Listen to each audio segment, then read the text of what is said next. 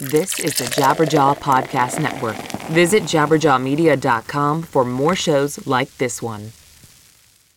Today's show is sponsored by Audible. Get a free audiobook with a 30-day trial membership by going to audible.com slash badchristian. Today's show is also sponsored by Texture. Get your favorite magazines right on your phone. Enjoy a free trial on us by visiting texture.com slash badchristian. You are now entering the Bad Christian Podcast. Three, two, one. Joey Svendsen.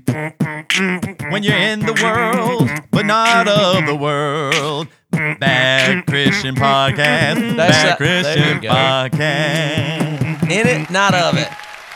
Hey, check this out. Check I'm not this of this out. world. Listen to the new Christianese that I got from someone, and he did not even bat an eye. And I wish to God And I ju- would have played. just for clarification, is there a chance he's listening right now and eventually you'll have to feel really bad about what you're about to say? I don't mind. That I happens mind on this three one. to four times an episode. so someone so someone invites Priscilla and I to uh, you know like a little event, a church. Oh, your bride, you and your bride. Yeah, my bride and I, uh, you know, a bunch of pastors and their brides. And he tells me straight up, he said, and if your wife can't make it, just bring a Timothy. And so, What? Bas- what in the world does that basically- mean? I don't know it. you don't get it?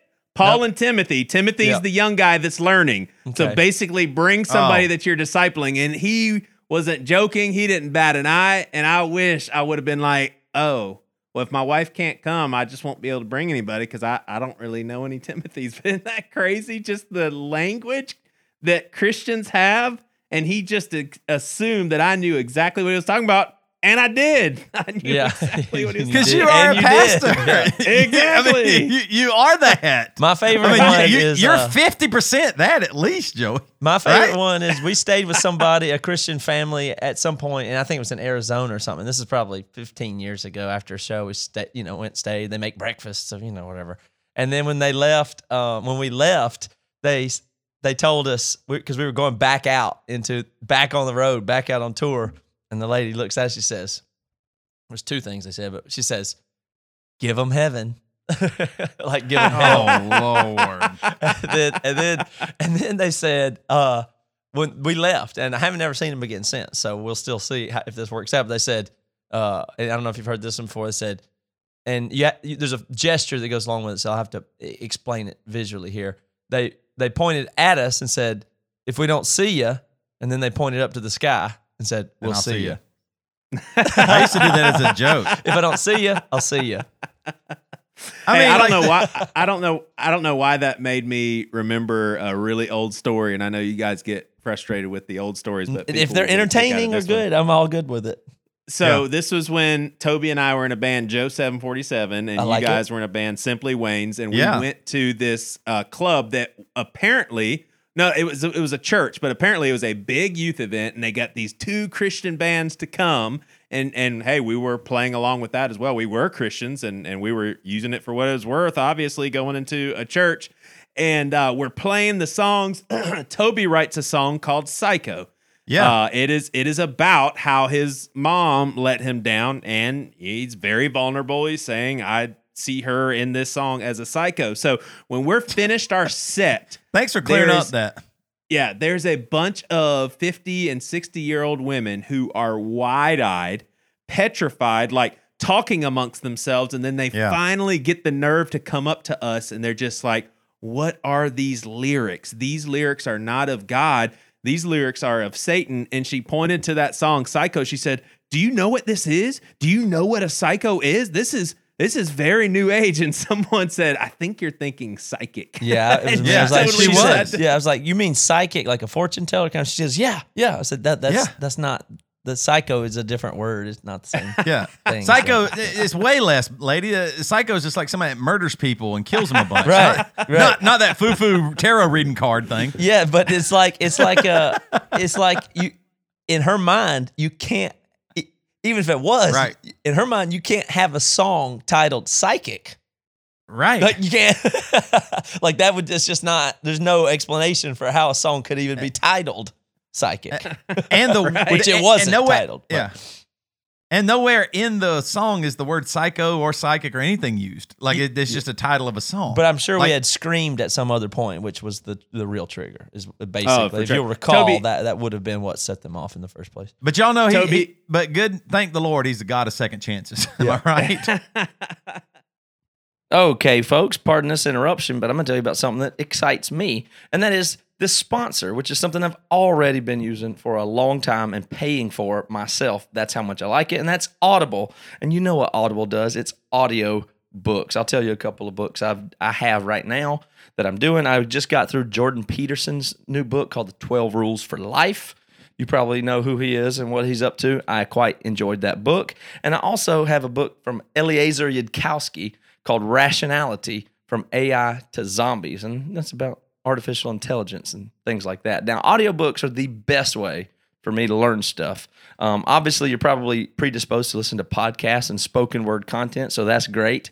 And I find audiobooks to be a great balance to that because, you know, you've got these authors that have spent all this time really working out their content and polishing it, which is different than podcasts. And it's very valuable, especially because you can focus in on just what you want to learn.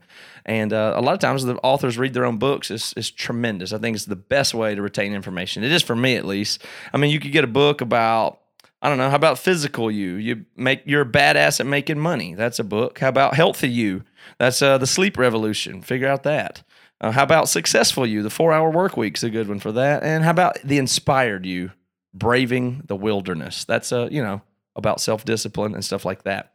I couldn't recommend this service, you know, any more than than I do. The membership includes a free audiobook a month, uh, exclusive sales, and 30% off all regularly priced audiobooks. The content is has an unmatched selection of audiobooks, original audio shows, news, comedy, and more from leading audiobook publishers, broadcasters, entertainers, magazine, newspaper publishers, and business information providers. It's very easy to use. It's very good. You can share books with people. There's a share book with anyone in your library, and if it's their first time accepting a book through the feature, they can listen for free.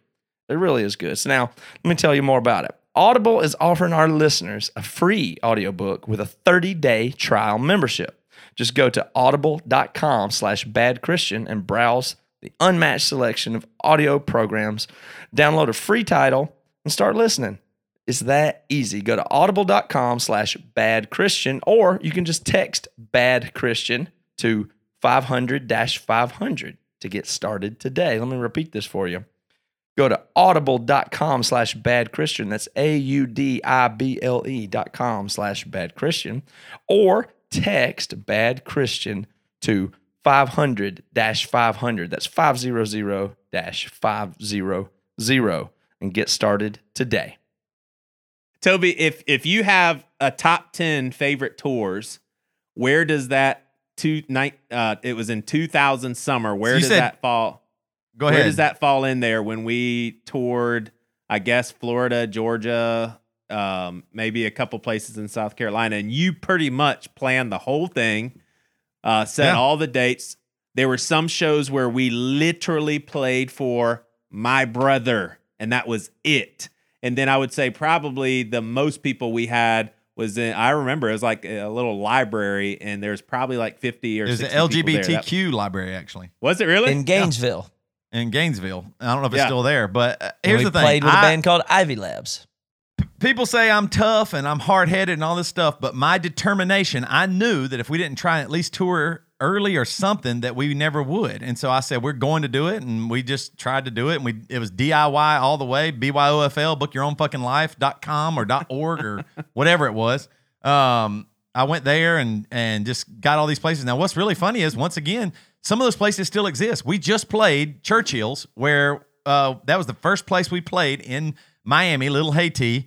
Uh, that's where we played. We 18 uh, years ago. it- 18 years ago, Emory just played there. We Yeah. just we just played there to a Same packed room. out. Yeah. Yeah, To a it was full- packed to- out. So yeah, it- full. same stage, everything. Where 18 years ago, your brother and his wife stood there, and we got paid in three or four cans of food. Yep. We didn't get paid in cash, and then I'm back 18 years later a 41 year old man playing to a sold out show. Everybody's singing every word almost. Yeah. Isn't that crazy? Get, uh, some, yeah, some of you old schoolers, y'all will, y'all love this. One time, Joe Seven Forty Seven played at, uh, and you may re- Toby remember where this was, but I cannot remember. It was not at For What It's Worth, Eh, but basically, we we were friends with Ryan from Hopes Fall, which was a pretty big hardcore band back in Yeah. the day. A lot of you know exactly who that is.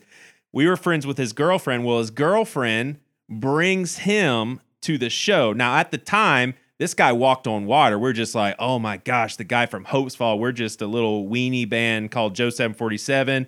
And I think that was even kind of intimidating the fact that he was standing there. Yeah. And I remember Toby got so carried away at one point in the concert, he kicked like a water bottle into the crowd.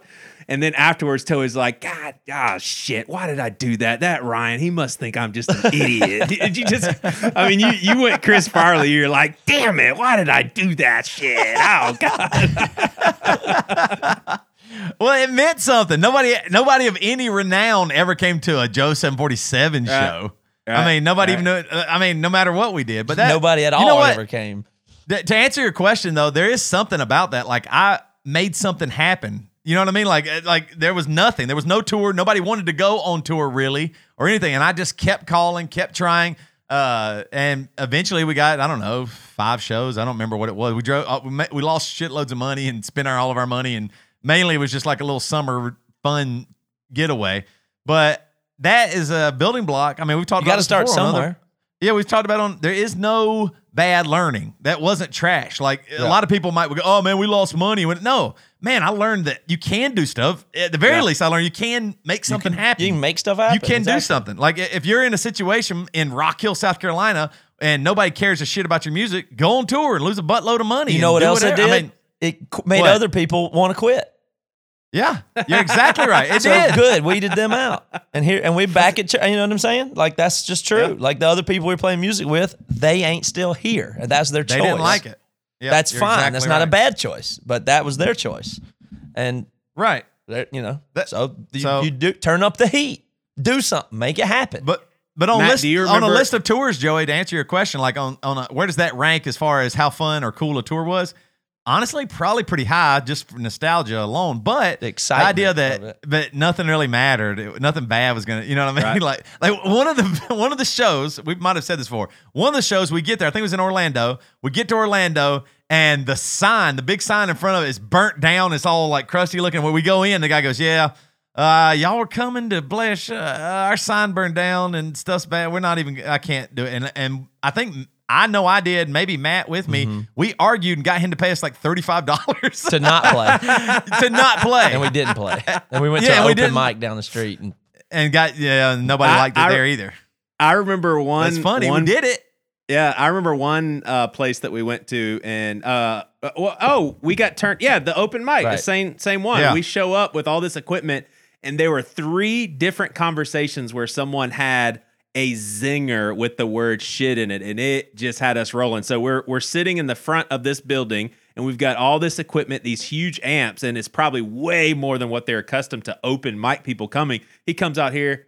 Uh, I think the owner of the place. He looks around. he's just like, "Oh man, y'all ain't gonna play that heavy shit, are Yeah. y'all?" And so we died laughing. Then we go inside, and uh, I had someone lean over uh, while Matt and Devin and all them were playing. He's just like, "Hey, those songs y'all play, they originals?" And I was like. Yeah, that guy Toby wrote them. Holy shit! and then I wish I could remember the third one, but it was just like one zinger after People another, in but- Central Florida sound like that a lot. they they're they're they're not they're pretty easily impressed a lot of times. we have Juanita Broaddrick here on the phone with us, and she's on Skype. We can't see her here, but we're glad to have you today. Thank you for joining the show. Oh, thanks for asking. Um, I've been doing a little bit of reading on your story. I've been familiar with who you are, and I've heard some of the stuff in the past, but I'd never paid a ton of attention to it, which is kind of crazy. It made me feel really weird reading up on it before this interview because I had to confess that, you know, I've just lived most of my life thinking, well, there's all these things, and the truth's probably somewhere in the middle, and you know, you never know. And I'm sure there's people that tell stories and make up stuff, and you know, I've been given the benefit of the doubt my, my probably my whole life to people that I maybe shouldn't have been doing it. So I've spent some time lately trying to think of who that is and how these things work. But knowing that we were going to talk to you today is uh was kind of crazy for me. But I went I went back and read some about it and figured it out. And I appreciate you being here. And I just wonder, do you feel like you've spent most of your adult life be, being somebody who p- people didn't give the benefit of the doubt to? Yes, very definitely. You know, it's coming up uh, on uh, on in April of this year, forty years since the rape, and and it's gotten so much better, of course, in the last two years. But prior to that time, it it was always uh, pretty bad. Hmm. Okay, so I guess we'll jump in here, and I think we're just going to have to go through some of the chronology and details to catch everybody up to speed. Because of course you can go read about it, but I just think it'll be kind of powerful to let pe- people hear, and I'm kind of interested to hear um, Sure. the way that the way that you tell this. But we're talking about Bill Clinton and you in 1978. Is that was that right? Yes, Okay. uh, 1978. And how how did you meet him? I was a, a nursing home owner. I was a registered nurse and I owned nursing homes. And when I heard about uh, his campaign for governor, I went with a friend down to a volunteers meeting and got involved in actually going out in the evening time and putting up uh, yard signs and uh, handing out campaign material. And that was approximately 30 days that I worked in his campaign before I actually met him. And the way that I met him was the office in Little Rock called, the campaign office, and asked if my nursing home could be included uh, on a tour of Van Buren that he was taking of Van Buren and Fort, Fort Smith. And we were excited. You know, we thought that was just absolutely awesome. So I told him, yes, we would be happy to have him come by and meet the residents and everything. And uh, that was uh, either late March or early April when that happened. And uh, he and all, of his entourage came into my nursing home and went around and spoke to the families and the residents. And then the newspaper asked for uh, a photo of two of my residents and Mr. Clinton and myself. And uh, we went over and took the photos and everything. And then after that, he walked over and introduced himself to me and was just so, you know, this man was so charismatic. And when he talked to you, it's as if nobody else was around. He never lost he never lost eye contact the whole Yeah. time that he's talking to you. And so uh, I began to talk to him. He asked about my nursing home. And nursing homes were struggling at the time. Uh, the reimbursement rate was so low. And so I took that opportunity to tell him, hey, you know, if you become governor, we need help. Uh, we need help bad. And he sort of perked up and he said, if you're ever in Little Rock, he said, let's get together and talk about that. So I told him, yes, I would be down there in about three weeks. So that's that's what happened. Uh, and then, do you want me to go through how I? Yeah, yeah. I would say Yeah, I would say take it. the story into its Okay, end. And, and, and let me go ahead and give a plug for your new book too. It's called "You Better Put Some Ice on That" um, Yeah. by Juanita Broaddrick, and we just want to get that out there too. We'll talk about it more as well, but I wanted to say that you've Sure. written about this stuff as well. And I I wanna plug plug your- your. I I wanna plug plug your your voice. voice. It is awesome. I love your voice. Oh my gosh. that's that's really music to my ears for a 75 year old. I used to sing in a band. Oh, I hear you. We're in a band too, so I'm- yeah, over over probably 30 years. It was just professionals in this area, and one was a doctor, and one was an attorney, and and we just had a little jazz band, and I was Oh, the that's cool. vocalist, and that was so much fun. Well, that's very cool. Very cool. Um, oh, okay. Sorry to interrupt you. So you said he invited you to talk about nursing homes, and you were headed to Little Rock. Right. When we were standing there talking, I told him that I would be in Little Rock and I would love to talk to him about it. So this, I was so excited. I mean, everybody knew he was going to be governor. Yeah. He was attorney general at the time. And everybody knew that he was going to win this election. and to be able to talk to the man in charge that has control over nursing homes was just awesome. Yeah. So I worked several evenings on drawing up uh, information and graphs showing what we were being reimbursed and what it really took to care for one person. And so uh, my nurse, I was we were going down to a nursing home seminar about three weeks after he was at the nursing home. And we got down to Little Rock uh, and checked into the Camelot Hotel on the evening of April the 24th, 1978. And then the next morning when we got up, we called his campaign headquarters. And uh, I told the young lady that answered the phone, I said, This is Mrs. Hickey, and Mr. Clinton told me to call when we were in town. And she said, and this is what's strange. She said, Oh, yes, Mrs. Hickey. She said, Mr. Clinton said if you ever call, to be sure and call his apartment. And I thought that was strange. But anyway, I did. I called and he answered the phone. And I told him, I said, We're down here in Little Rock and we'll have a hour break at lunch. And we'd like very much to come over to the uh, campaign headquarters and talk to you. And it was sort of silent for a minute. He said, You know, I'm not going to be there today. He said, uh, Why don't I just come to your hotel now? And I thought, Well, heavenly days. Okay, that's great. We won't have to drive over there. So uh, he said, I'll call you when I get to the hotel and we'll meet down in the uh, coffee shop. So I told Norma Rogers, that was my director of nursing, I said, You go on to the meeting and when I'm through in the coffee shop, I'll be right on to the meeting. And so I waited in the room, and shortly I got a phone call, and it was Bill Clinton. And he said, You know, it's just so crowded down here, and there's even reporters. He said, Could we possibly discuss this and have coffee in your room? Now, listen, I didn't think anything about that, letting him come to my room. This was the attorney general Right. of my state. And I wasn't frightened of him.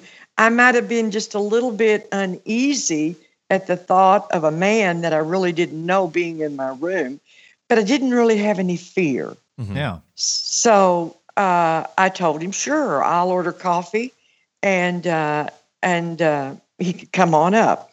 So it was a little while. And right after they brought the coffee, I hear the knock on the door. And when I opened the door, there stands Bill Clinton in a dim lit hallway with his sunglasses on. And I remember thinking, even though it's been 40 years, I'll never forget thinking how strange that was to be standing out in the hall in his sunglasses. But I ushered him in, and we walk over to where I have the, the coffee on the table. And I begin to pour the coffee, and I pick up my file to uh, start to go over the information. And he just sort of stops me and he said, Come here and look at this little building down here. So I walk around the table over to where he's standing, and he's pointing to a little a little old building down there that he said was an, an old jailhouse in the 1800s that he wanted to restore, something like that, when he was became governor. And uh, now I know, you know, it was just a ploy to get me around the table to where he was standing. And as he pointed to the little building, he sort of put his arm around my shoulder. And uh, I sort of backed away from him after that because uh, I just felt real uneasy. Yeah. And then he sort of grabbed me, not hard, but he just grabbed me and pulled me back over to him and started trying to kiss me. And I, I, I to this day, I, I could still feel like, what in the heck is going on? Yeah. And uh, I told him no, you know, and I sort of backed up more from him. And uh, he came at me, and I tried to explain to him, no, I was married. But as everybody knows in, in my telling of my story, it wasn't because of my husband who I was about to divorce. It was because of a man that I was having an affair with at the time Yeah. uh, that I was very in love with. And I tried to explain that to him, but this man would not take no for an answer and immediately pushed me back onto the bed And I started screaming. And when I did, he would got a hold of my top lip with his teeth and started biting. And then I would stop screaming. So that's the reason for the title of my book. You know, you'd better put some ice on that, is because of the injury to my top lip. This is just so devastating to hear about it, and Yeah. and I like one of the things too about this that is uh, it, it's not unique, but it's interesting that we're talking about something that happened so long ago because the the culture was different. Like it, it's there wasn't a you know it, people were not as outspoken as they are. Like in this very day and age, we're living in you know the Me Too movement and with all of that stuff. Pe- ladies are Certainly. are way more able to say stuff. Like were you? Uh, what what were your emotions after this happened? What were your emotions? Did you have fear? Like this guy's powerful, something bad could happen? Like Oh, I- oh my, oh my So heavens! let, Yes, let's let's uh let, if you would like to skip ahead of the details of the assault, that's that's totally fine. There, that's what we're gonna do, right? And sure. Yeah, and, Well, and back but, in but that- it's worth yeah. saying though that that from there he continued on the path that that was on, and you were, you know, uh, raped. I suppose. Yes. I was Uh, raped. Violent, and it was a violent Yes. rape. You would say. Yeah. Oh, oh my gosh. Okay. Oh my gosh. We My don't have to do any more details torn. than that. I just wanted to be Right. clear. Yeah, And my then- clothes were torn, and and uh, after the rape was over, I was sit up on the side of the bed and I was crying. I mean, crying, and I could not believe, you know, what had just happened to me. It was just the farthest thing from my mind. I had never even known anyone who had been raped. I was not even that familiar with rape, and I was a registered nurse Right. uh, but uh, it, it- it was just devastating. And this man, this monster, you know, stood up, began to straighten himself, and he looked at me like eh, with this look of, of bewilderment and frustration, like, what on earth are you crying about, woman? You know, that was the look that he gave me. And he calmly goes and puts on his suit coat and walks to the door, puts on his sunglasses, and motions to my lip, which is twice the normal size by then and uh-huh. bleeding, and calmly says, You better put some ice on that, and walks out the door. Oh my gosh. I mean, you're talking 30, 40 minutes at the very most. Yeah. Mm. This uh re- real quick because I'm sure a lot of people are going to type your name into Google and and all that. Is this this picture of you with uh two older residents maybe and Bill Clinton is is that is that his That's the visit? photo. Is, is Yes. that the visit before all that happened? Yes, I had three weeks before. Gosh. Right. Gotcha. Gotcha. So, uh, what where do you go from here? Well- oh my well, that's, gosh. Yeah, that's what. I, yeah, a, after that happened, wh- what was the fear like? What was your emotions? I just I couldn't believe it. You know, I as soon as I knew that the door had shut, I rush over to it and I lock it because as I say in my book, I felt like the next thing that was going to happen was somebody was going to come in and get rid of the body. I mean, that's exactly what I felt like a body. Gosh. And so I laid back down and I tried to collect my thoughts. And I thought, I'm just going to lay here and I'm going to get up in a minute. And this isn't this isn't true. This didn't really happen to me. And I completely forgot about Norma, my nurse. So in a little while, I hear a knock on the door and I look through the peephole and it's Norma. And I open the door and when I see her, and I see the look on her face. I mean, I just start crying all over again. It, it, it, she couldn't believe it. I couldn't believe it. And she comes in. She immediately goes and gets ice from my mouth, and then she says, "What do you want to do?" And I said, "I just want to go home. I just, I just want to get out of here." And so that's what we did. She helped me change my clothes and uh, uh, get dressed and and we left and came home. And all the way home, I kept saying, and and I couldn't help but say, but blame myself, you know, for allowing him. The mentality in the 70s was men will be men, just deal with it. And I knew that's what I had to do. I just had to deal with it. But also, this man was the attorney general. He was the police. Mm-hmm. He he regulated my nursing home businesses and even when he became governor was more powerful over my businesses. So I did what I had to and I stayed quiet. All right, folks, I know you've heard us talk about texture before, but we just got to keep doing it because they're so awesome. I mean, seriously, whether you're looking for political reporting, uh, high quality storytelling, or just like the latest about culture or entertainment, magazines really do deliver it all with high quality writing and beautiful photography. And now you can get all your magazines in one place with texture. The Texture app gives you unlimited access to over 200 premium magazines. Texture has leading titles like Time, The Atlantic, The New Yorker, Vanity Fair, and Wired. And right now, you can try Texture for free. Seriously, for free. It's that good. I mean, magazines for me are fun. I think they're just a different way to read, to learn than, you know, open up a book. Uh, I like books as well. But texture is a really neat way to get information and specific information oftentimes. Like if I'm wanting to look at a sports magazine or a political magazine like Time or, or Atlantic or something like that, you can have it all with texture. So just imagine having your favorite magazines and their back issues anytime you want. That's right, their back issues.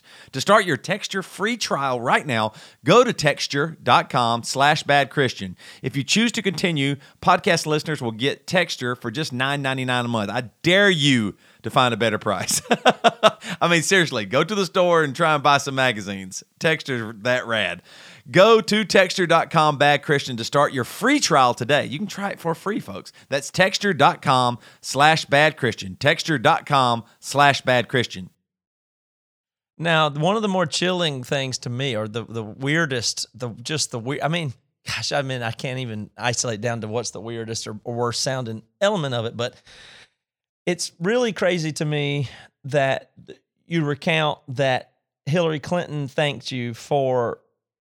Can you tell us that part and how how Oh, that is? yeah. like it her Yeah. is like the notion of her knowing about it is just is too bizarre to to fathom. Oh, listen, I've, view. I've always thought, yeah, I've always thought that she knew. During, while I was campaigning, uh, I had some very good friends, and I had asked them if we could have a volunteer, I mean, not a volunteer, but a fundraiser event at their home. It was Dr. Buddy and Betty Criswell. Buddy was my dentist, and Betty and I played tennis together. And I had gone through all the the work of preparing this fundraiser at their home. This was before the rape. And uh, uh, I couldn't tell them what happened. There was absolutely no way. And I told them this was about two or three weeks after the rape. I told him, I said, I've had something come up and I. I can't be there for the fundraiser, but I'll come up and bring the information. I had some sheets and things of who had pledged to donate and, and what they were going to do. And I said, I'm going to bring those to you beforehand, uh, but I'm not going to be able to stay. Well, best laid plans didn't work. I was uh, standing there talking to Betty, giving her the information. I even had some checks that somebody had written to me, and I gave those to her to give to the campaign manager. And then I told her, I said, I'm going to have to leave. Well, about that time, in walks a friend of mine who had driven them from the airport to the Chriswell home. And he rushes over to me. His name is Charles Watts. He was a local pharmacist. And he says to me, he says, You're not going to believe this, but the topic of the conversation all the way from the airport was the Clintons asking me information about you. And man, I just froze. I thought, I have got to get out of here. Well, then about that time, behind Chuck, I see Hillary and Bill coming through the kitchen area. And I think, I've got to get to the front door. But before I could, here comes Hillary Clinton. Someone's pointing to me, standing with her. And she comes directly to me, takes a hold of my hand. And, but let me preface that just a little bit. As she's walking to me, I think, oh God, here she comes this poor woman who's married to that rapist. Mm-hmm. And, you know, what on earth am I going to say to her? And she comes over to me and she takes a hold of my hand and she said, It's so nice to meet you. Now I'm paraphrasing, it's been 40 years. And she says, I just want to tell you how appreciative Bill and I are for everything that you do in the campaign. And I, as I can remember, I just sort of nodded and let go of her hand and was turning to walk to the door. I mean, I was physically sick at my stomach, thinking, I've got to get out of here. Yeah. So uh, I feel somebody grab me from behind, and I thought it was Betty going to tell me goodbye. And I turn around, and it's Hillary Clinton, and she has a firm grip on my arm. And she pulls me down to her, and she says, Do you understand everything you do? Mm-hmm. And I could have fainted right there. At that moment in time, I felt like she knew. Mm-hmm. Yeah. I, I have no idea to this day. So you think she was insinuating that your part in all of this is going to be being quiet? Right. Yeah. Exactly.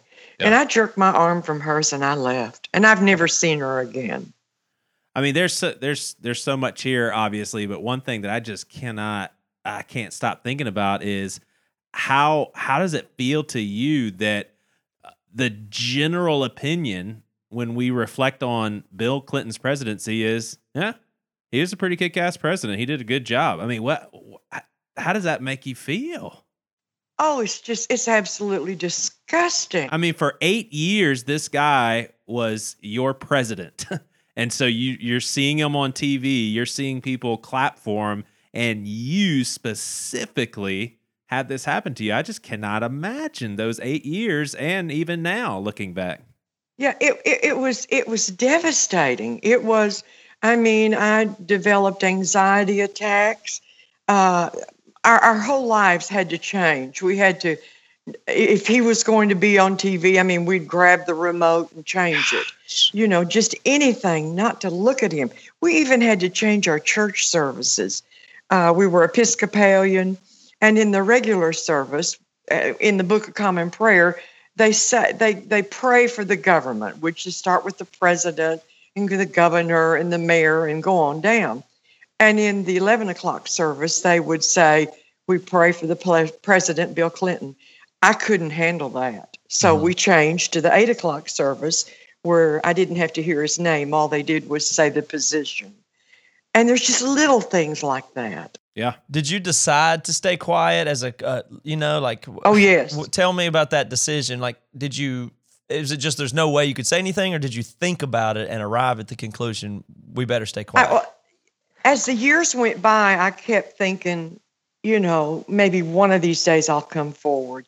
But I was still in business, you know, while he was governor and everything. And I couldn't. In fact, I even got a letter from him in 1984. My nursing home won the best nursing home in the state. And he wrote a letter. His office wrote a letter uh, congratulating me on winning this award. And then abro- across the bottom of it, I still have the letter. He scrawled, I admire you very much, Bill. And I took that as, I admire you for staying quiet. Yeah. But it's it's been devastating. I, I never, I never would have come forward had I not been outed by the Paula Jones suit. Mm-hmm. Yeah. and that gets complicated, and there's some other stuff I want to talk about. But you basically, the Paula Jones suit was they were investigating Bill Clinton anyway, and then your name got mixed up in that from how? Well, well, there was a man. His name was Philip Yoakum, Mm-hmm. and he wrote a letter to. I don't know if it was the Washington Post or the New York Times or whatever, but it's a letter that got distributed through all the media, and he was a a, a past friend, and somehow he had learned about the rape. And he got together with a man named Sheffield Nelson. Well, how could they have learned Sheffield. about it? Sorry. How could they have learned about the rape? Have I, I have no idea. I told uh, at the- the week after the rape, I told six different people, I see. and I'm sure somebody told somebody that told somebody else. Yeah, that's more than enough. Yeah, that, that'll do it. Yeah. Yeah. Yeah. And he states in this letter that I told him, but I never did. I was never that close to this man to even have that kind of conversation with him.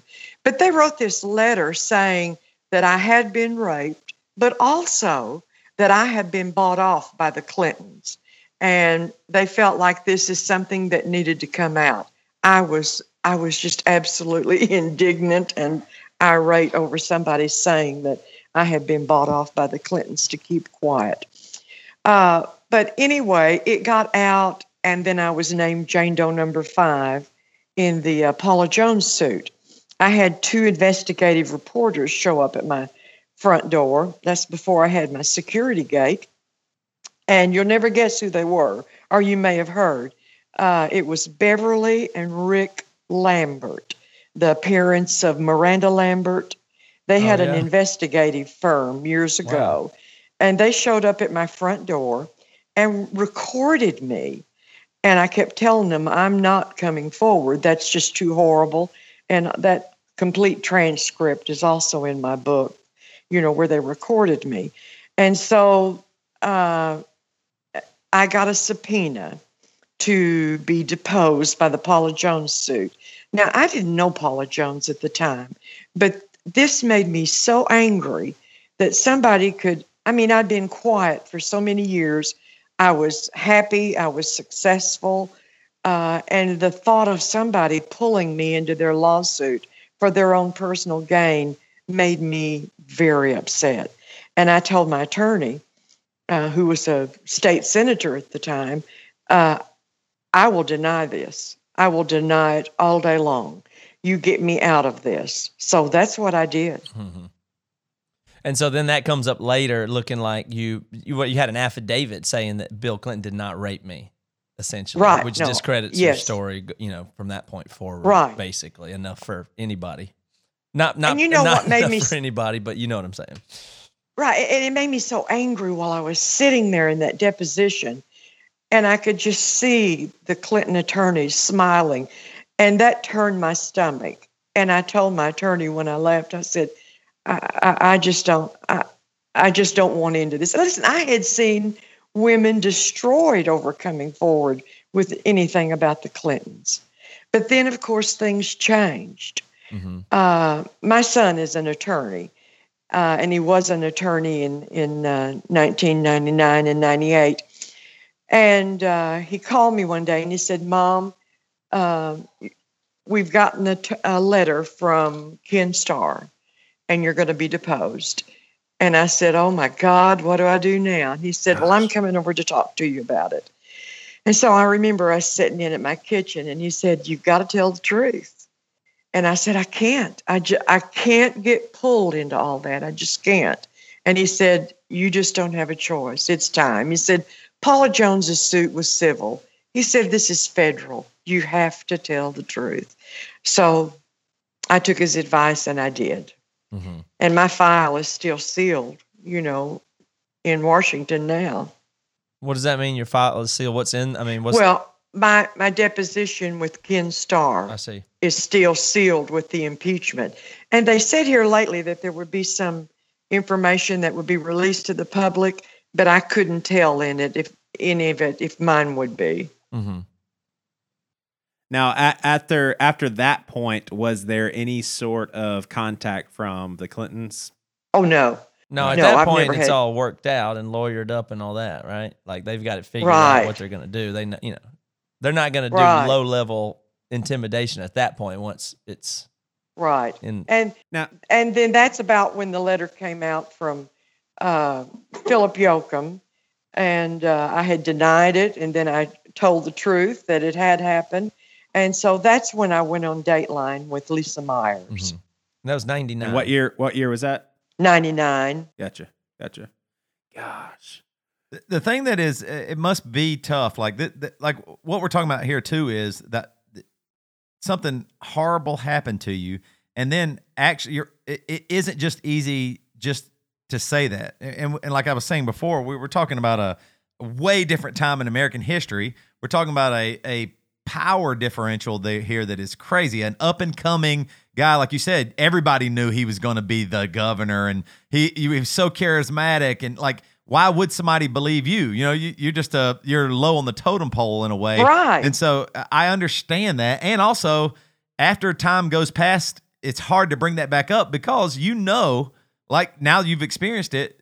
So many people don't want to believe you still, right? I mean that that's a real problem with uh you know any any rape accusations or anything that happens uh, uh with molestation or anything like it is very hard. We don't have a real like. Did you have any pathway of telling your story back then, or like was the first time was like 1999? You felt most comfortable to even begin to tell your story, really? Dragged Well, I never, that. yeah. If you've watched the Dateline interview, you'll know that was not comfortable. Yeah. That was, I mean, I cried just about all the way through it. It was so difficult. And even two years ago, when Breitbart did that in depth interview with Kathleen Willey and Paula Jones and I, and he had me go through, you know, a little bit more details. I cried. I mean, there I was embarrassed, a Yeah. 73 year old woman crying on national TV. It was terrible. Yeah. Do you ever do you ever think that Bill Clinton is basically like a sociopath and that he really does not believe that he raped you? Like, do you think that he could be that to, No. to that point lost in his head? No, And and and and just for the record, that that wouldn't justify or make it right or anything. But I just that's just I know. yeah I know. There's no way he could have left my room that day uh, and not known that that was against my will Yep. and that it was rape and it was horrific. There's no way he could have known Right. that. I I think he knew what he did, but he didn't care.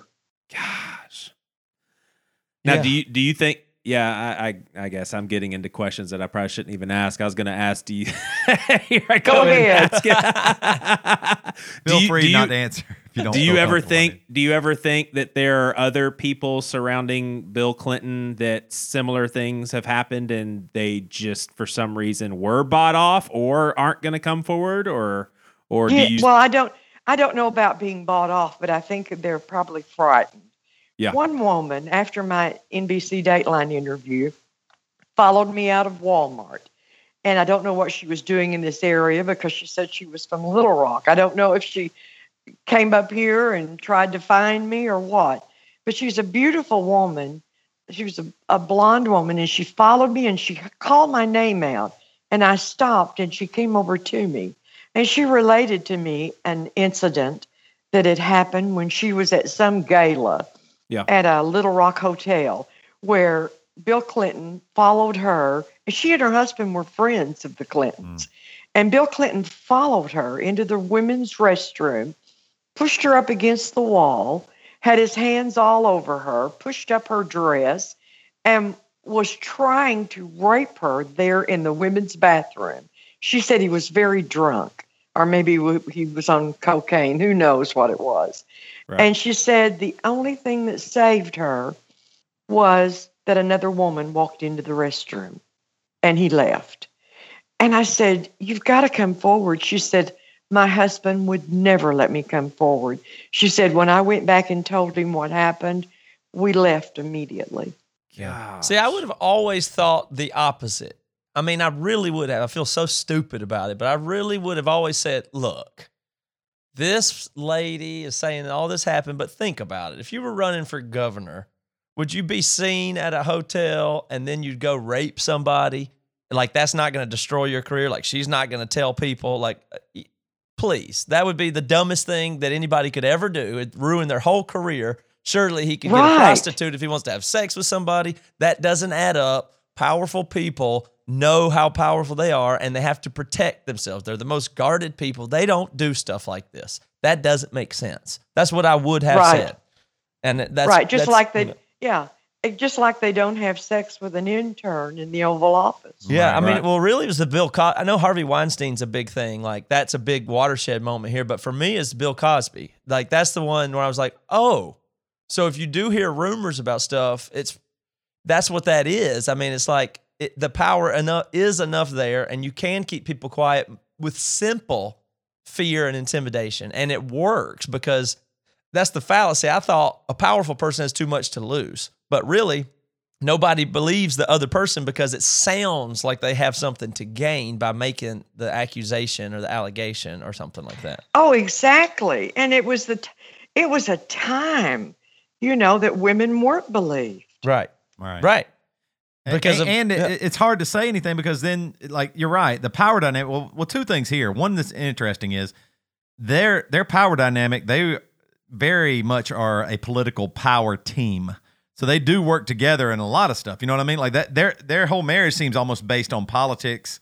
I, I don't know anything about their marriage or whatever but it, obviously Juanita your story isn't the only one. So it's not like this is some rare story where one woman said one thing about Bill Clinton and you know he's the greatest president whatever. Like like there's lots of stories corroborating some of the things that happened to you that happened to other women as well. But it is it is so strange that not only was it just him being uh, a, a terrible person, but his wife goes, "Wait a minute, this is our career, this is our governorship, maybe our presidency at that time. You know, looking forward to the future." And so you had to go against all of that. And who are you? You just oh, oh you just Juanita, you think you're so pretty that the governor would like you? That, like that's what people might would have said. I can understand why it would be so hard to say anything.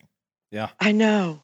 Yeah. I know. And, and and the only thing to do was just to try to forget it and go on. Yeah. Now, do you think in 2018, let's let's put uh, Juanita Broaddrick of 1978, let's put her in 2018. Do you think culture is, has changed enough to where you would have responded differently? Oh yes. Yeah. If Yeah. I was 35 now and that happened, uh, my gosh, the first thing I'd done was gone to the hospital. Yeah. Gosh. Wow. I mean that that's I I want to I mean not that you need this from us, but I'm really really sorry that happened. And what you just said that's that's something that we can all smile about that progress has been made, but like are you typically do you see yourself as like a uh, as an optimist? Or do you think about your life and just like this guy ruined my life? Like how how do you look back on your life given that this possibly could could have defined you i mean how, how do you reflect on this when it comes to who you are and what your life was and is and will be Well, I think it. I, I think people say they say to me all the time, "How did you become such a successful business owner?" And I think that I just absolutely to forget threw myself into my businesses, and I worked 10, 12, 14 hours a day to try to forget.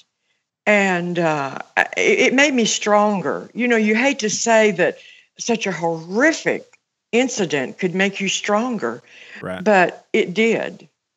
Now, Yeah. well uh, uh, it's either going to destroy you or it's going to make you stronger and you Yeah, you true. chose stronger What has Yeah. has Bill Clinton ever said? In, uh, uh, what I could find, he just doesn't really speak about this at all, or won't even comment on it. Has there been any other ac- interactions since? Uh, Yes, he apologized to me in 1991. he did. Yes. But- I but- was down at a nursing home meeting with the same two nurses that had worked for me for years. One was Norma Rogers uh, that found me that, that morning, and uh, the other was her sister. And we were down in Little Rock, in North Little Rock, at a, a nursing home seminar. And all of a sudden, some gentleman comes to the door and says, uh, Juanita Broaddrick is wanted in the hallway. So I go out and they follow behind me. And the man points down around the corner. And so I walk down there. It was fearful. It was some, you know, bad news from home or something. Yeah. And as I walk around the corner, there stands Bill Clinton with two men. I don't know, probably Arkansas State policemen. And they're standing back a ways from him. And he comes over to me. And you must realize that that had been, that this was 91. So it was around 13 years since I'd even been in his presence. And he walks over to me, and I'm just shocked. And he tries to take my hand, and I back away from him. And he starts this profuse apology saying, uh, I'm a changed man, I'm a family man, and I'm so sorry for what happened. And I just stood there, and he kept mumbling, and and uh, then he just got quiet and looked at me. And I just looked at him and I said, You go to hell. And I walked off. Yeah. Yeah. And when my friends, I was, then I started crying again like an idiot. But as I walked back to them, they said, What was that all about? And I said, he apologized to me. And so it was time for us to take a break, a lunch break. So we were, I remember us sitting down at a table, uh, having our lunch, saying to each other, "Did he really mean that? What what in the hell was that all about?" And they said, "Well, maybe he's really sorry." And then, like an idiot, I felt bad for telling him to go to hell. Oh, And we talked about it on the way home. And it was just on my mind all the time. Why did he do that? You know, Yeah. what, what? And then two weeks later, he announced he was running for president. I was going to say 1992 Wow. is that right was around a the damage control maybe Wow. and that worried me because I felt like he was keeping tabs on me. He knew Yeah. where Yeah. I was that morning. Yeah. And so that, that, and that's, that's the, the year that I put up an, an, uh, a security gate around my house. Yeah, that Wow. makes sense. And then it's, I saw later that uh, because this came back up, you know, like this story's been there for a while. The thing was back in '99, and now a whole bunch of more time has passed. And then with the Clinton, with Hillary Clinton running, I bet that brought up all new feelings. And then with the Me Too movement, so for this, you know, this story and, and your story and book and everything has been Right, coming back up right. because of these things. I saw here where it said the, for Hillary's campaign, she put out a statement that said, and this this makes me feel ill, absolutely ill, but it said that um, they told the New York Times that there were attempts to draw Hillary Clinton into decades old allegations through recent fabrications that are un- unsubstantiated, and added that Clinton has spent her whole life standing up for women, and charges to the contrary are grossly unfair and untrue. Oh my God. That's well, just that's crazy. I had been quiet after the after the uh, Dateline interview and all through. Uh, you know, I kept thinking with each thing that fell with the Clintons that that was going to bring them down, but no, they were bulletproof. So, but then in 2015, Hillary Clinton uh, put out that tweet that said that all victims of sexual abuse should come forward and be believed. Mm-hmm. Uh, and I thought about that, and I thought, my heavenly days, who on earth are you to make that kind of statement? Well, that's been a lot of So- people have come down that way. Like you know, I think they got several times when people like a Hollywood person will make some statement right after that. People say, "Oh yeah, well how about this? How about this?" How- You know, it's that it's that hypocrisy that really draws the ire of everybody and makes them come forward. Well, I called my grandson, and I said, I need to know how to use Twitter. So, sort of, I, I, I tried to fix up a tweet, but it, the little red numbers kept showing up. So, on the phone, my 12 year old grandson walked me through Twitter. So, the next morning, I got up, and I, that's when I sent out that tweet that went viral. And I thought, you know, okay, here it is. I've got it just like I want it. And I sat there and looked at it for a while, and I thought, well, I'm not saying anything that I haven't said for 20 years, but here goes. I mean, for 40 years almost. And so I punched tweet, and all hell broke loose.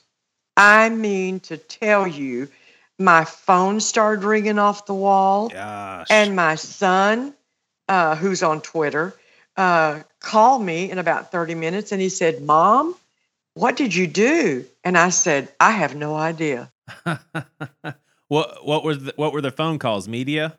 Oh, media. I had Yeah. probably 60, 70 voicemails to please answer their call. And one of them was Andrea Mitchell. Andrea Mitchell called and she said, I'd like to know how Hillary threatened you. And I tried to tell her, and she wouldn't accept it at all. She wanted me to go to a local TV station for an interview.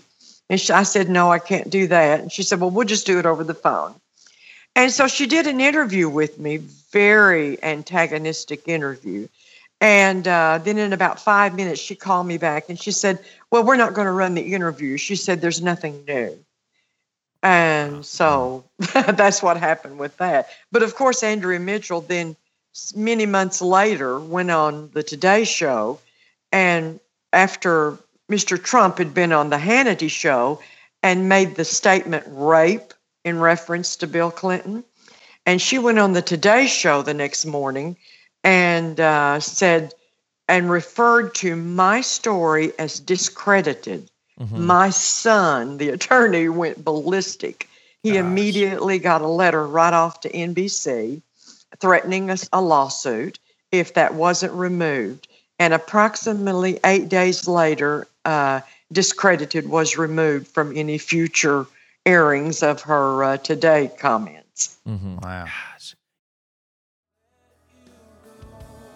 All right, folks, let me get you a new band to listen to that I think you might like.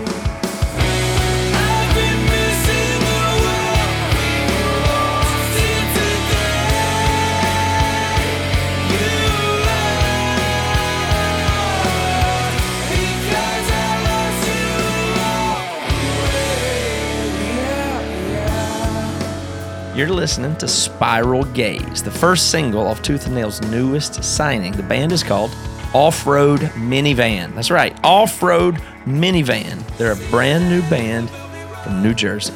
And they're also a new project from Tuck O'Leary from the band Fit for a King. So that's why I think you'll like it. You probably already like Fit for a King. And this guy has a new band. They're Tooth and Nail's newest signing, and they typically sign good bands. The name is cool, the song is cool. So you got to admit, it's already growing on you here. Their debut EP is also called Spiral Gaze, and it's available everywhere February 16th, which is out now. So wherever you buy or stream music. So here's what I want you to do just go give them a follow on Spotify and on their social media, and just check this band out. It's the best way to do it. Go hear their other songs, give them a follow on Spotify. People appreciate that, and it doesn't cost you anything you're probably already a Spotify user. You also, if you really like it, go ahead and pre-order it or order it or buy it at toothandnailrecords.merchnow.com. February 16th, out now. Spiral Gaze EP from Off Road Minivan. Check it out.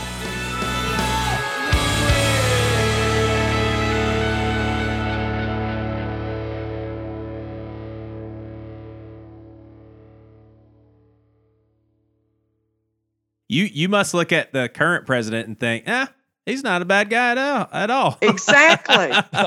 yeah, well, when I went to the second debate, that's exactly what I said. You know, uh, when uh, he asked us to speak. And I said, you know, actions speak louder than words.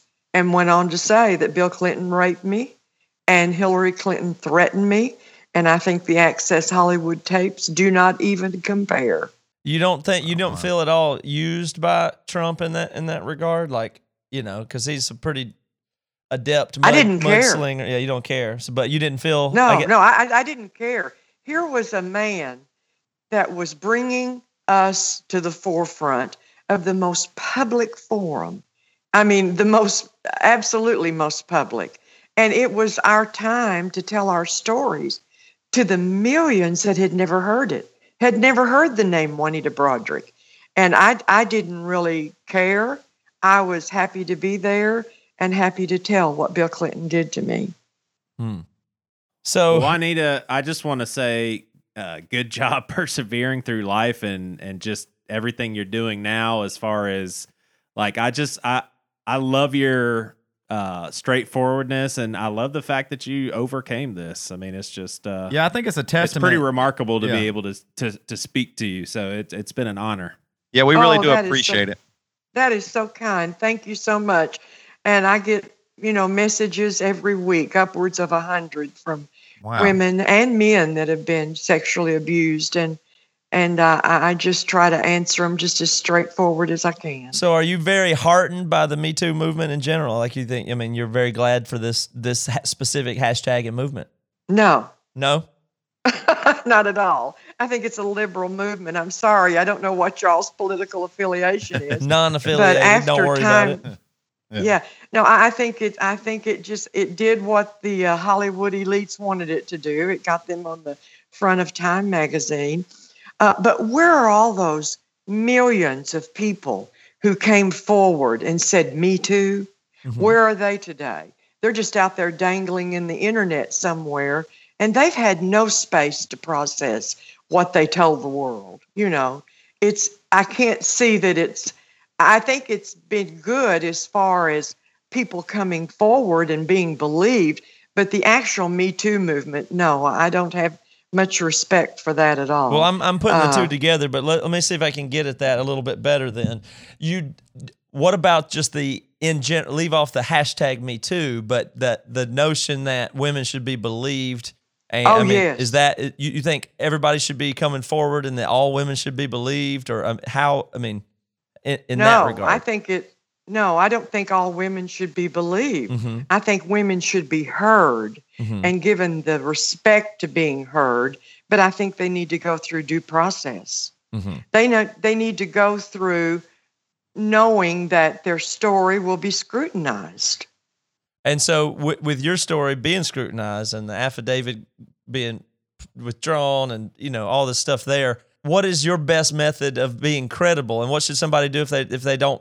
You think everybody should just tell their version of it and just let the chips fall where they may? I mean, because it's so hard to. It's, it's, it's kind of easy to discredit people if we're looking to discredit their story. Right. I think if anybody has been sexually assaulted, it's it's going to be hard if you're talking about 10, 20 years ago. But anybody in this modern day and time that is sexually assaulted, they need to keep as much evidence as they can. They need, they need to tell somebody, somebody that they that they can depend on, uh, and they need to tell their story to somebody else other than just keeping it to themselves. Mhm. I think one of the things too, Juanita, that is uh, very impressive about you is a, a lot. I mean, with rape comes a lot of shame, and you don't carry that. Like you're actually. Uh, I, I mean, I'm sure that you you have experienced that, but you don't come across that way. You you come Yeah. across as a confident business owner has been productive after something terrible happened to you and i think that's that's really encouraging to a lot of ladies that it might be in your situation right now that this doesn't have to define you that you can uh, create a business and work hard and and make you know make your own life even when something terrible happens to you so i think that is very encouraging I, I, not to diminish your story or diminish that it was hard or Right. even there was shame but i, I do appreciate that you're able to uh, hold your head high right now. Like being able to t- tell us so clearly your story is is uh, re- really awesome for us. Yeah, and you know when Michelle Goldberg, New York Times, came out with her big article, oh, many many months ago, I believe Juanita, you could have knocked me over with a feather, you know, and all the liberals that that are now interviewing me and saying, you know, I believe you. Yeah, because there's a lot of Uh, those now, right? Like, like as I'm saying, I know you, Right. you're politically on the right. It sounds like, but it seems like you've got some good support from some people on the left here. Right, Wow. and that includes Jake Tapper, CNN. Wow. You know, Jake interviewed me back a couple of years ago, uh, right after the tapes came out. I went on the, his TV program, and uh, he started started his um interview with saying, "I've always believed you," and that was that was very heartwarming. I'm sure. Well, Juanita, we seriously appreciate you coming on and sharing your story with us. And, and I want to tell everybody your book is out. Uh, you'd better put some ice on that, uh, Juanita's story. And uh, you can go. Is there anywhere else they can find you or uh, get that book Yeah. on Amazon or tell us anywhere they can find you? Yeah, they can go to my website, Juanita Broaddrick, and it's B R O A D D R I C K, JuanitaBroaddrick.com. Great. Excellent. Well, thank you again, Juanita. We really appreciate you coming on the show. Hey, thanks for having me, guys. I appreciate it. And, and where are you at? And in the Sou- you're in the South, right? Yeah, I'm in Van Buren, Arkansas. Oh, okay, okay, yeah, we're from South Carolina, so. Yeah, I may be in your area for a book signing. I'll let oh, you okay, know. great, great. Yeah, let us know for sure. All right, thank you, Juanita. Hey, thanks for calling. Bye bye. Bye bye. Man, that's just uh, such a uh, provocative, intense story. I mean, that is just like what I are feel we like in the big leagues now? No, Well, I'm like, what the hell are we doing?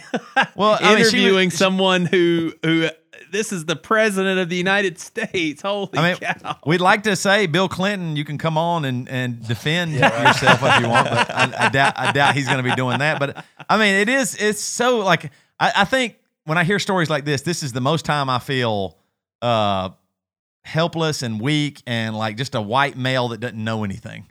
Like that, like I don't. I feel awkward asking questions. I don't know how to uh, approach things. Like I'm not. Uh, uh, first of all, I'm not good at interviewing. But when you talk about rape or Oh, assault, I know, I know. like that I, I feel like i just I, I and it goes to the like it- her story of nobody ever talked about it you know what i mean like nobody i, I mean i don't know like I know stuff like that was happening, and and uh, obviously has always been happening, and sex and power struggles and rape and molestation has always been happening. But it's something you kind of kept to yourself, and you know, like like she said, the name of her books, you put some ice on it and keep on moving, and like I mean, that's just. Whew, what a what a crazy story, Yeah, and I, and I can't believe she keeps Matt, moving Matt on. nailed it too, as far as you know how he typically perceives this sort of stuff. That is the the general public is if if anybody you know, let's just say they're at a restaurant, you know, eight people hanging out at night or something, and someone brings up, well, I mean, you know, Bill Clinton, he's just disgusting. Well, why would you say that? I mean, he raped a woman. Oh my, yeah. pfft, Would you read that on the internet? You can't believe that. I mean, that's how the conversation would go nine times out of ten. Like rape somebody? Are you serious? And I mean, here we are. We talked to a, a woman. It's it's. I- would find it really hard to imagine someone listening to this interview and being like, "Oh, she's full of shit." I mean, that's Well, I mean, you never know. I mean, that's those that's those are possible too. But that's the problem. But the good thing of the progress we're making is the place we're at right now. Of course, there are people and times and women who have told and will tell lies. That is Right. true. That which will she validated. exist. I mean, she yeah. But on the other hand, we are going to overall get more things right than wrong now that more people can talk about more stuff. So it's a low resolution tool here. Like there's collateral damage with everything and every progress and movement, and there there's just no other alternative other than to try to give more of the benefit of the doubt to the victims is a place that we've Yeah. moved in the last several years and it really accelerated lately. And I mean, this is that kind of didn't really occur to me until the Mars Hill thing when I saw Mark Driscoll get away with stuff. Like, oh, because Right. the victims obviously sound weak, like they're trying to be haters on somebody doing something. And it was just so easy to discredit. And I saw it and I said, oh. And that's what started to change my thinking. But more and more people are waking up to that. But that doesn't mean everything you hear is true either. Yeah. That's just that's the unfortunate part. But we're getting closer to getting more things right. So let's say, just look at numbers on it. Let's say 99% of, let's say 95% of people that are claiming sexual assault or rape, stuff like that, is true, and five are not. Well, all you need to know is what how many were staying silent to know which would be the better thing. So if let's say half of them were staying silent, basically. Well, the uh, the five percent of people that were lying were still lying. They didn't stay silent because you don't stay silent with a lie. You know what I mean?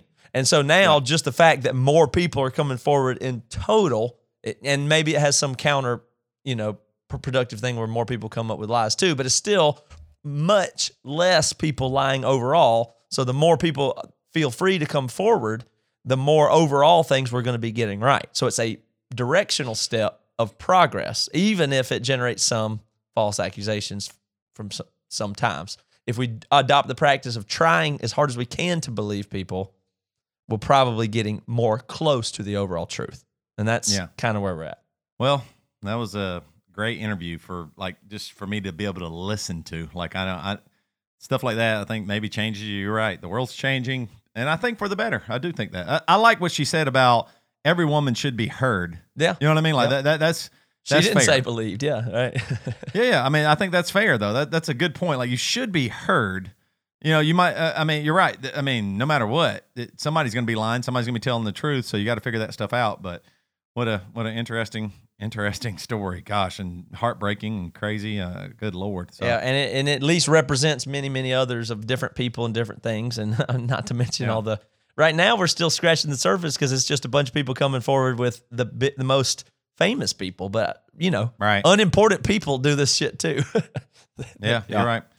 All right, I got to get out of here and hug my kids, man. Let's talk All about right. that. Well, well, thank anything you we got to talk about? Yeah, the BC Club, thebcclub.com. And uh, I'm not going to go into it. I just feel like it's anticlimactic, especially given what we just talked about. I mean, just so I'm going to read some names. And if you want to check out thebcclub.com, feel free to do so. But these guys joined. Thank you. Vincent Robert Packer, uh, Packer Jr., best last name in the world. Luke Hagland, Matthew Tyre, Nathan Jewett, Kayla Smart, Ethan Thomas, Anna Cavalli or Cav- Cavalli. Cavale, Christian Paulson, Justin D. Cole, and Joshua Crane. Peace out. Yo, peace out.